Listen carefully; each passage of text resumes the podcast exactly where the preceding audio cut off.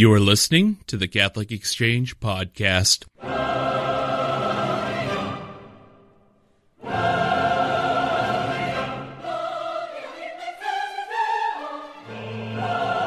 Hello and welcome to the Catholic Exchange Podcast. This is Michael Lichens, your faithful editor and host, here once more on a beautiful sunny but snowy April day in New Hampshire, but that's what you get in New Hampshire. And I have today with us Miss Jeannie Ewing, who should be familiar to many of you now.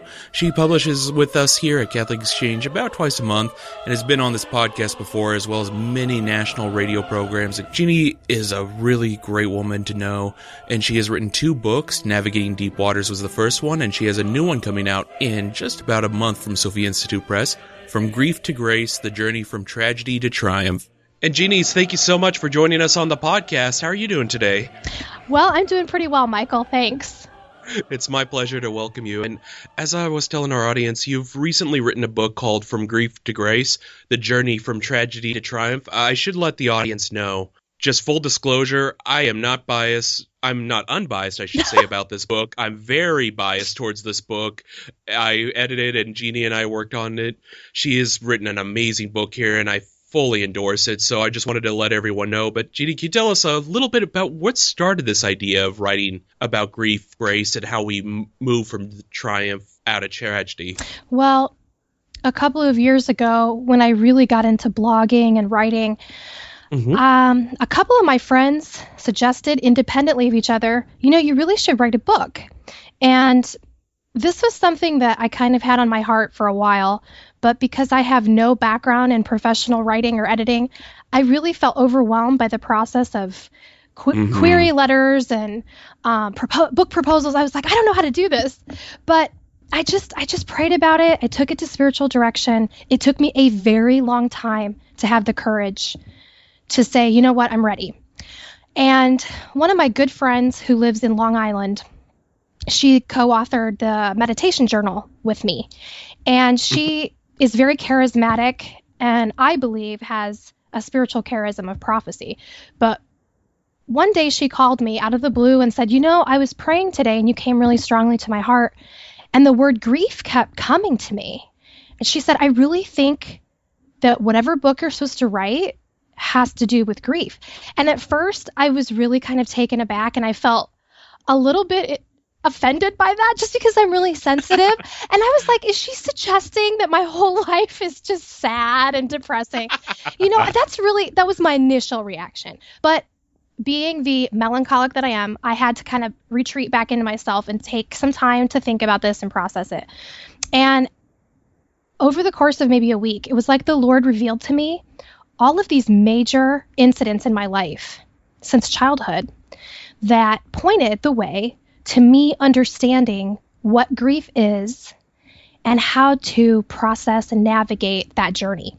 So, you know, I just had these memories of things I had forgotten about, like my brother having being diagnosed with obsessive compulsive disorder when he was a little boy, and then shortly thereafter with bipolar disorder, the addiction and alcoholism that has plagued both sides of my family, just different memories, very specific ones that I thought, oh my gosh, yeah.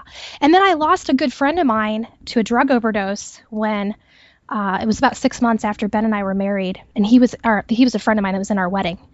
So I just kept looking back on these things. Of course, Sarah's birth was a part of that because I've gotten to know a lot of people in the special needs community, and so mm-hmm. I realized I think she's right about that. She actually suggested the title from grief to grace. She said, I think that's what the name. Really? Yeah, she's she told me that. So then what happened was I I said a prayer to Our Lady, and I said, I don't know what I'm supposed to do. Am I supposed to just pitch this to a publishing company? If so, who?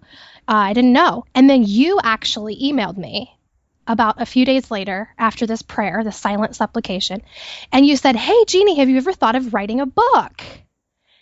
And it was just very impeccable timing. So I was like, yeah, why? And you said, I just remember what you wrote. You said something about, well, I just noticed that your articles on Catholic Exchange follow this theme, and that theme seems to really resonate with a lot of readers. So you were the you were kind of the impetus for me to actually put a book proposal together and send it to Sophia. which ah. I fully expected. You know, I'm like, this is probably, you know, this is my first time doing this. I may not get accepted. That's totally fine. I was ready for that. And I was very surprised pleasantly when, as a first time author, I got a publishing contract with a really well renowned publish Catholic publishing company. It was God's hand. So as you I hope people can you know, as they hear this, I hope they can hear that this was God's hand that started my journey and and uh, brought me to where I am now. I think so. It, and I wish I could remember sending you that email. I do not, but I tend to tell everyone, "Hey, write a book," as if it's the easiest thing in the world. no, but, it's not. no, it's not. Not at all. There's nothing easy about writing a book, but I don't know. Everyone always says you should write a book, and when I hear people who've been told that a while, it's like, well, I should tell them to write a book too. Mm-hmm. Just throw it out there. Well, and I also think that there are a lot of authors out there or potential authors that have a story in their heart. Yes. And since I've become a, a published author, a lot of people have come up to me and said, "Oh my gosh, I really want to write a book, but I just quote don't have the time." That's what I hear all the time. Mm-hmm. And I'm like, you know, I have two small children. They both have special needs. I don't have time either, but you make the time.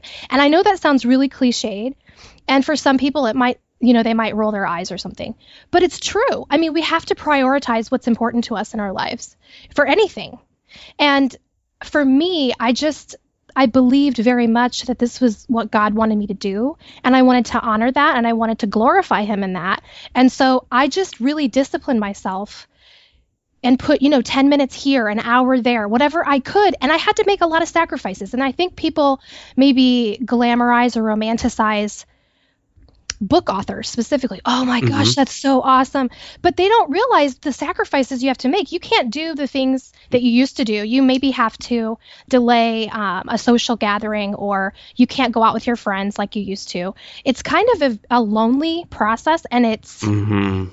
it's tedious it's you're all you're in your head a lot. And so i think this is kind of the backstory that people don't realize but yet it is possible. If they really truly feel a call or they just feel very strongly about writing then people just need to sit down and do it and just discipline themselves to do it I agree, and it's something Walker Percy often said about writing is that it usually whatever he wrote for one hour took him two hours to recover from, and it didn't leave time for socializing mm-hmm. or square dancing. So, mm-hmm. yes, yes, yes, that's the perfect way of putting it. Something I have really enjoyed about your book is you give us a you mentioned but already in this podcast that you have two children who have special needs, but you talk about them very extensively. You end Ben's uh, little epilogue at the very end. Can you tell us a little bit about your children and what you've learned from being able to raise them? Well, Felicity and Sarah both have very different special needs. Mm-hmm. So, Felicity is my oldest. She has an anxiety disorder and also oh. sensory processing disorder. So, her struggles are very much invisible. She looks like a typical kid. And I think when she acts out with people that aren't familiar with her, they don't understand why. Or they think maybe she's just misbehaving or she's being a brat. And, you know, it's not that as a parent, I'm going to discount that possibility. Sure. Because I always have to take into account all right, is this her temperament? Is it her age? Is it or is it something that she's trying to process and she just can't? She's overwhelmed. And sometimes it's a combination of those. So, as a mom, that's something I've had to learn with Felicity's conditions.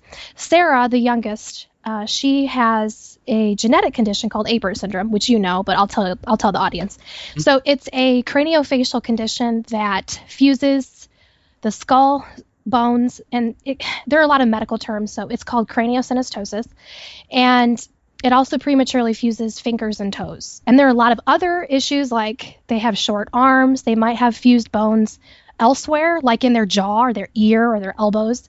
And they often have speech and hearing problems, vision problems, dermatological problems, cardiovascular, pulmonary, etc. So when Sarah was born, we had no clue what she had. And as soon as I found out that every bodily system potentially could be affected by her syndrome, I was like, I can't do this. I just wanted to lay on the ground and just mm-hmm. give up. Mm-hmm. I think with Sarah, she is the one who really unknowingly pushed me to being who I was always meant to be, who God wanted me to be. Because she's challenged me in very difficult parts of my temperament.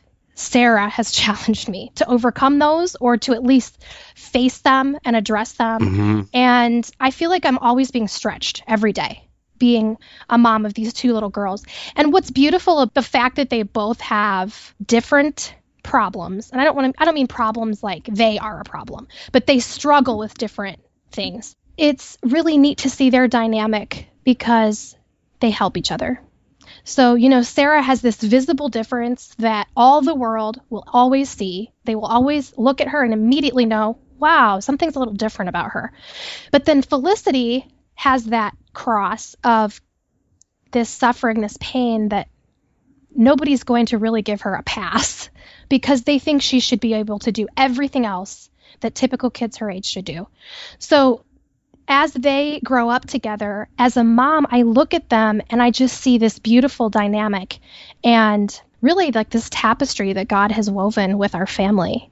So I'm not sure if that answered your question, but oh. that's really where I am now in terms of how I've grown as a mom and related to their special needs. No, it absolutely does, and I have to say they are very adorable kids. And all the I know pictures on Facebook are only presenting one very small few second reality, but they are both very adorable. So. In pictures, yes. In theory, yes. I understand. Uh, believe me, I was told by my family I could not post pictures of my nephews crying because that was called cruel, but uh, whatever. But it's reality. Exactly. exactly. And one of the most memorable lines you mentioned, uh, Sarah, and what she's challenged you to become.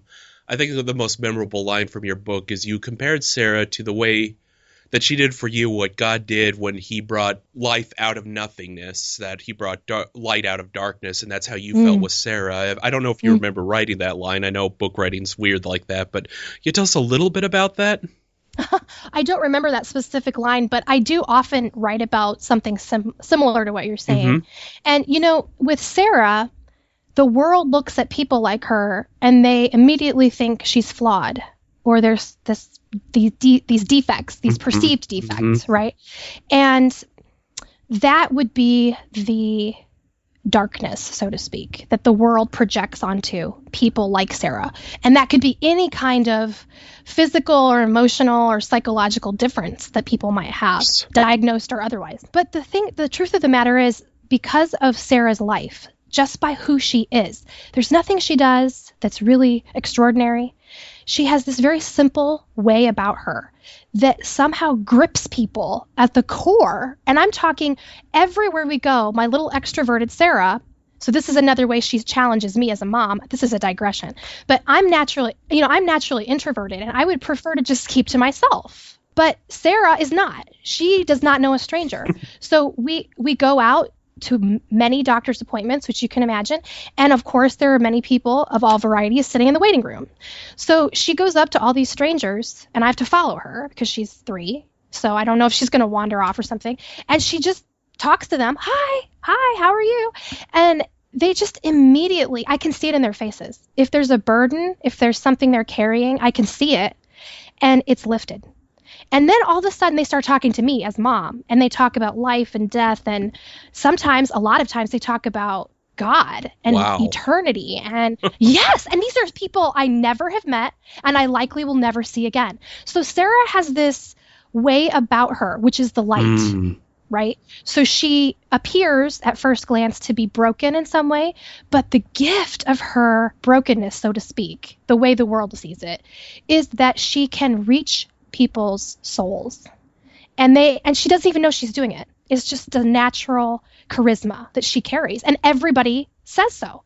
I have conversations with people I never would have had in my life if Sarah had not been here. Ah, that's amazing. And a lot of ways that touches on so many themes within your book. How Sarah's kind of this uh, little incarnation of so many themes within your book, not only about mm. approaching people, but you talk a lot about how in many ways the best thing about moving out of grief and moving out of whatever cross it is we're bearing and learning to find joy in it, we can help others with theirs, and that is really what we're called to do. I right. very, very much enjoyed that. Uh, but before we go on, I want to just talk about you a very big distinction that you made sure to make, which is very good. But you distinguish between grief and depression. Can you tell us what the difference is between those two? Right. So I've done a little bit more detailed research about this, but grief and depression often have characteristics that overlap. Mm-hmm. So I think that's what makes it at sometimes indistinguishable when a doctor is seeing a patient and thinks automatically depression, depression. And depression is called the common cold of mental illness for a reason. Mm-hmm. It's very common. And most of us at some point in our lives will have situational depression, if not the chronic major depressive disorder. But grief is is always triggered by loss. Whereas depression doesn't have to be. It might be, but it doesn't have to be. You know, you can have physiological symptoms of depression but there are really no psychological reasons why you're feeling the way that you do. And with grief, there is. So that's, a, a I guess, the first dis- distinction that I would make between grief and depression. Um, I would say that complicated grief much more mimics clinical diagnosable depression because it's a prolonged pattern of uh, you know, hopelessness and sometimes suicidal ideations, mm-hmm. which obviously those are present in uh, the criteria for depression as well. And so this is like a prolonged uh, set of traits that a person just gets stuck in these patterns where they obsess about the person who died or whatever loss has happened, or they obsess about death in general, or they just get stuck where they're not able to move beyond that in a healthy way and kind of enter into the pain, but like move forward. And so that's where complicated grief, which is actually a diagnosis, can possibly be treated in the same way as major depressive disorder. Okay. So those are just a few things that I want people to be aware though that grief is very fluid, very complex, and it's multifaceted. So you might have uh, emotional quote symptoms not really but you know you might have some kind of emotional level of anger but then underneath it's really this sadness or maybe there's an emptiness you're feeling or a loneliness and you might be experiencing all of those simultaneously which i know probably can happen in depression too but with grief it's specific to the loss. Also what triggers grief? Uh, well talked about depression but you take also great pains to tell us that grief can be triggered by many things. What are some of the more common triggers of grief, and why would it be so common in people? Did you hear what you just said? I took great pains. Oh my gosh, that is the worst. I did not mean to say that, but you know what? My dad, my dad is like the biggest punster ever, and so I grew up listening for these little nuances that he would interject and like nobody else would get it but i don't know. I think it's funny. So yeah. Yes i took great pains to talk about what could trigger grief. Well i think the reason i did that too and i want listeners to know this and be very i want to be very clear about it is mm. that most of us especially in our modern society we, we associate grief with death right. and death alone and so grief is is extended much beyond just death it could be a divorce losing your house, losing a job, financial insecurity, or bankruptcy or something. It could be chronic illness, it could be mental illness, substance abuse. Abuse or neglect, if you experience that as a child or as you know a spouse with domestic violence or something, um, miscarriage, abortion, infertility. So I, I kind of touch on all of these things because I want people that are reading to think, oh, maybe that's why I have been experiencing what I experienced after I lost my baby or after my husband left me mm-hmm. or whatever, you know. So I, I want people to realize that grief can be and is often present when there's any loss in our lives because change itself has the potential for something new, of course, but there's always loss as well in every change. So that's why I kind of touch base on all those different possibilities, which I know is not exhaustive, but those were just the ones I, the major ones I could think of. Very good. And uh, no, it's not exhaustive, but at the same time, it's good to know that, yes, you can feel grief. Uh, probably one of the most profound feelings of grief I ever had was when I lost my job, and that compared to even like losing a loved one, it seems strange to compare the two, but no, actually that losing a job is traumatic. You could mm-hmm. suddenly my electricity's being turned off and I'm trying to figure out where to get the money. It's like, no, that's stressful. It's traumatic and I wouldn't wish it upon anybody yes. ever. So yes. Exactly. But I think when things like that happen, like we lose a job and we might be feeling or experiencing the stages of grief or or um, mm-hmm. um, the process of grief, we might brush it off more readily. Exactly than if somebody had died. you know, it's we might just say, "Gosh, I need to get over it. I need to pull myself out of it." But really, no. I think the best way to manage grief is to allow yourself to enter into the pain mm-hmm. and just you, you have to be journeying forward. You can't, like I said, you can't get stuck or regress where you get stuck in this really dark, macabre place. You know, where you're sure. like, you know, like people that really are obsessed with horror and death and skulls and i'm like okay i, I get this there's like a little bit of a sub subculture there but uh there might be some problems with that i mean just really that's not that's i mean there might be some underlying issue and, and of course that's the counselor in me that's talking but i think that we need to allow ourselves to be sad or to be upset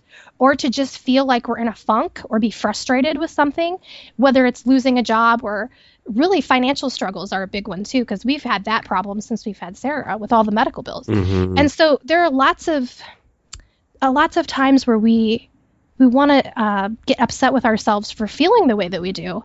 And really, we should just give ourselves permission, at least for a time, a short time, and really uh, ponder what is going on inside of me and how do I work through this spiritually and possibly if I need to get help, how do I how and where do I find that help? Something you talked about that I'd love to hear a little bit more about is that you say grief and joy can actually coexist, as counterintuitive as that might be. Can you tell us how on earth that looks? That's hard to yes, articulate. I'm sure. That's really hard. I mean, even when I was writing about this in the book, I was like, gosh, how do I explain this? Because, you know, I've experienced it. Mm-hmm. But to put it into words doesn't really do it justice. But again, I can go back to Sarah. Yes. I often feel a chronic it's a subtle grief, but it's a chronic grief because every time, you know, I'm caring for Sarah, there's always in the back of my mind, oh, when's the next surgery? Oh, great, we have another doctor's appointment next week, and I have to drive three hours away in a big city, which is stressful for me. Um, there's always in the back of my mind, oh, am I doing what the therapist wanted me to do? Am I? And it's always as I'm taking care of Sarah. But yet, she might just giggle or something that, you know, silly. And then I just feel this there's just this joy that almost it doesn't erase the pain that's there, that's always there, but for a time it almost at least allows the pain to recede and allows me to enjoy the moment and to really to realize that it is possible for me to feel this pain but yet also feel this supernatural joy because it's not it's not natural to me at least. I am not a naturally joyful person as a melancholic. So anybody that's listening to this would know that i tend to be more of a pessimist. I tend to be a perfectionist. I tend to look at what's wrong rather rather than what's right. And so whenever um, i'm taking care of sarah and there are those moments where I talk to somebody and it's like, wow, that was a really profound conversation in five minutes or a very fruitful conversation. There is joy present. So I guess I don't want to make the mistake of saying that it's a feeling necessarily, because I think we we assume that joy is a feeling, but it's a it's a virtue that's present that gives me strength, and it coincides with I guess a renewed sense of hope. I don't know if any of that makes sense. Like I said, really hard to verbalize all of this. Oh no, it is. But I think what I think what people I think what people need to realize is you can be suffering and maybe your cross will never really lighten in this life and that's a possibility we have to accept that too um, but yet we'll have moments maybe it'll be fleeting moments or maybe it'll be god will give us maybe a day or a week or something where there is this permeation of light that that just penetrates that darkness and it uplifts us it strengthens us. It gives us hope to keep moving forward instead of saying, I give up, I'm done, I can't do this anymore. So maybe that's a better way of saying it. I don't know, a more general way of saying it. Very good. And finally, as we're wrapping up time, Jeannie, could you tell us if anyone wants to learn about you or to find out more about your book, where can they go online? Okay, so the From Grief to Grace is on pre-order, mm-hmm. and you can get that on Sophia Institute's website or Amazon. It's an ebook and paperback. And then if people want to know more about me and my writing and everything, they can go to I have two websites, From Grief to Grace, that's number two, so from grief number two grace.com is that's where I use I use that as a platform to really reach people that are grieving and need additional resources. So that's that website. The other one that I use for whatever I want, but mainly about Sarah and encounters that we have with life, that's lovealonecreates.com. I'm also doing a promotional package right now. So if people pre order from Grief to Grace, I have four downloads that I'm uh, giving away that pertain to that same topic. So the first one is a digital copy of the meditation journal. Um, the second one is a short ebook called Talking to Your Kids About Grief. Another one is a short little, um, it's not really a handout, it's a couple pages long, but it's seven mistakes people make when grieving mm. and what to do about them. And then I also made a little template to, uh, to kind of teach people or kind of guide people on how to write a letter to somebody that's maybe dying or suffering because I think sometimes we don't know what to say to people when they're in pain and we are uncomfortable with pain and suffering ourselves so we often feel tongue tied but i think you know writing a letter and some people might say i don't know how to do that. So i put together just some simple guidelines on how do you articulate your feelings in a letter. So those are four downloads i'm offering. I just need people to email me their receipt okay. at jeannie.ewing07 at gmail.com and then I will send them the four bonuses. Oh, that's awesome. That's real. That's a really cool deal. I have to let you all know. I had actually didn't know you were running that, but that's awesome. yeah, that's a new thing. It's just it's been in the past like ten days. I've been working on oh, it. So wonderful. And I'll put all those links up on CatholicExchange.com. So anyone who's listening to us and you want to find that, just go to CatholicExchange.com. You'll find all the links down there and Jeannie writes regularly for Catholic Exchange as well. Her latest article was Five Ways to Move from Despair to Hope, which about 6,000 of you have read so far, so it you shouldn't be familiar with it. But Jeannie's a frequent guest here. We always love hearing from her, and she really does have a lot of great wisdom. So I encourage you all to go to CatholicExchange.com or also her website, from grief to grace.com or lovealonecreates.com. She's also available on Facebook, Twitter, and we'll put all those links up. Other than that, thank you, Jeannie, so much for joining us on the podcast and sharing a little bit of your wisdom with us. Oh, thanks for having me, Michael. I really enjoyed talking to you. it's our pleasure. Thank you so much. And that was once more Miss Jeannie Ewing here at CatholicExchange.com, where you can go and find links to her books as well as her social media links, and also read up on her articles, which are well worth reading. Follow her on social media. You'll get pictures of her adorable children as well as some brilliant insights into your spiritual life it's well worth following her, and I don't just say that as her editor, it's helped me tremendously. And to all of you who are listening, you can email me anytime at CatholicExchange.com. That's editor at CatholicExchange.com. If there's any questions, if you have any prayer requests, please do let us know. That's what we're here for. And if you want to hear anything else on this podcast, or if there's someone you think we should interview, let me know. You can also reach us on our Facebook page. Just search Catholic Exchange on Facebook. We're right there. Tweet at us. However you want to contact, we'll get to you. Otherwise, I hope you all are having a wonderful week in this glorious Easter season. God love you, and have a wonderful week.